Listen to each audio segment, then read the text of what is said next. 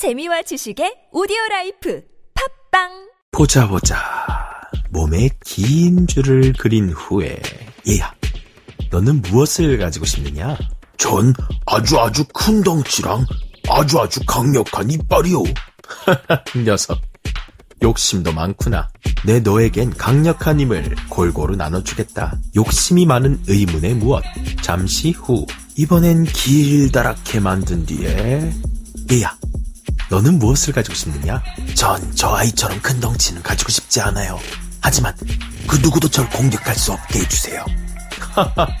그건 어렵겠지만 네가 어떻게 쓰느냐에 따라 최고의 무기가 될 수도 최고의 방패가 될 수도 있는 힘을 주겠다. 또 다른 무엇?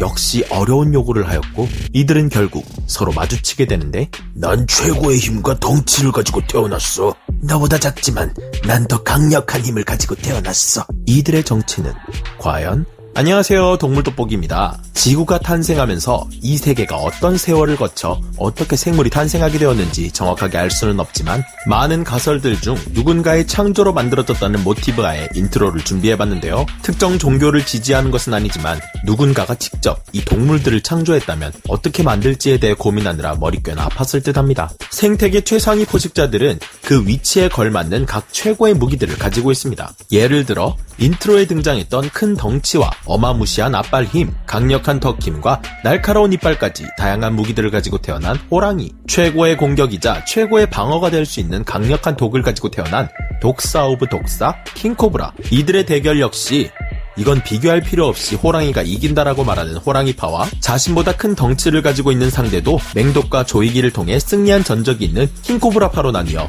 열띤 논쟁으로 번지기도 하는데요. 과연 이들이 맞붙게 된다면 어떤 결과가 펼쳐질까요? 오늘의 동물 돋보기 시작합니다. 동물 돋보기 줌 인. 호랑이파의 주장대로 한눈에 봐도 물리적인 힘에서는 호랑이의 압도적인 제압이 예상됩니다. 수백 킬로그램이나 나가는 거구의 초식 동물들의 목을 물어 순식간에 제압하는 호랑이의 힘이라면 킹코브라 따위는 상대가 아니라는 생각이 들죠. 하지만 킹코브라가 쉽게 당할 상대는 아닙니다. 대체로 커봤자 얼마 안 되는 일반적인 독사들과 달리 킹코브라는 그 크기가 커다란 비단뱀의 덩치에 필적합니다. 독사를 먹는 독사. 킹코브라는 세계에서 가장 큰 독사로 몸 길이가 최대 5.5m에 이를 정도로 거대한데요. 무언가에 압축당한 듯 눌러져 있는 이들의 커다란 머리는 성인 남성의 손바닥만 하며 1.5m의 높이만큼 몸을 세워 상대를 위협할 수 있는데요. 무엇보다도 킹코브라가 가지고 있는 강력한 무기인 맹독은 상대의 신경계를 마비시켜 삽시간에 상대를 죽음에 이르게 만드는 치명적인 무기입니다. 킹코브라의 맹독은 다 자란 성체 수컷 코끼리마저도 단시간 안에 죽게 만들 만큼 강력하기에 아무리 백수의 왕 호랑이라 해도 절대 무시할 만한 수준이 아닌데요. 코끼리에 비한다면 대형묘 수준의 호랑이는 눈 깜짝할 사이 죽음에 이르게 만들 수 있을 것입니다. 강력한 힘 대 치명적인 맹독으로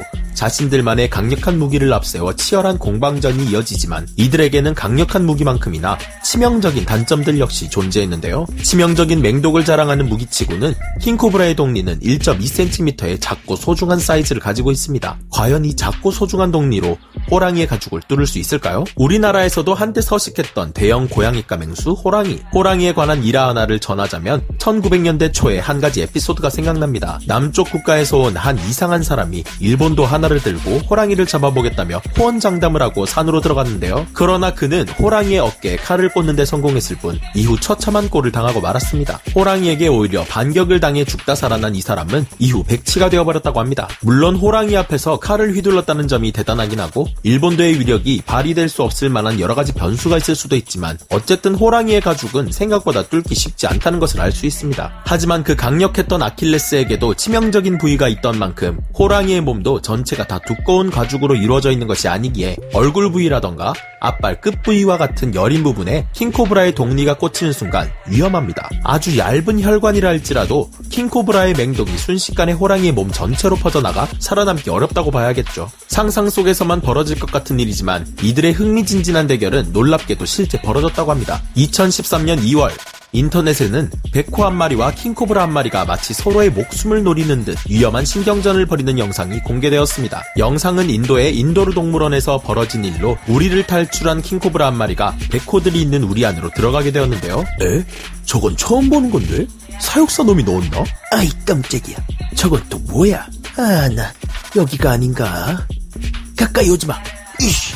자신의 우리를 돌아다니는 광경을 보고 있던 백호 한 마리가 호기심에 킹코브라의 곁으로 다가왔는데요. 자신보다 위를 선점하고 있던 백호를 향해 킹코브라는 머리를 흔듦과 동시에 위협적인 소리를 내며 낯선 백호의 접근을 경계했습니다. 뭐야 이거? 서로 움직이네? 야, 내가 길을 잃어서 그런데 그냥 갈 테니까 건드리지 마봐. 백호는 앞발을 이용해 킹코브라의 몸통을 툭툭 건드리며 자기 쪽으로 끌어당겨 보기도 하고 물기도 하는데요. 아, 나 진짜 어쩔 시고 나간다고 건드리지 말라고. 놔야 내가 나가지. 자신의 우리를 벗어나느라 기력을 다 쓴 것일까요? 킹코브라는 싸움을 계속하기보다는 자리를 피해 달아나려는 듯한 모습을 보였습니다. 하지만 오랜만에 만난 새로운 장난감을 쉽게 놓아줄 리 없는 백호. 나랑 조금만 더 놀자. 아니, 내가 장난감이 아니고. 아니, 이게 진짜.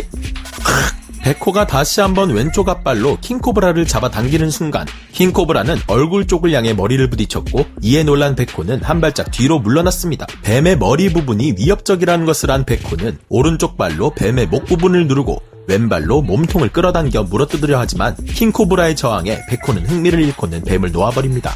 오씨, 놀라라. 재미없어. 잠이나 자야지.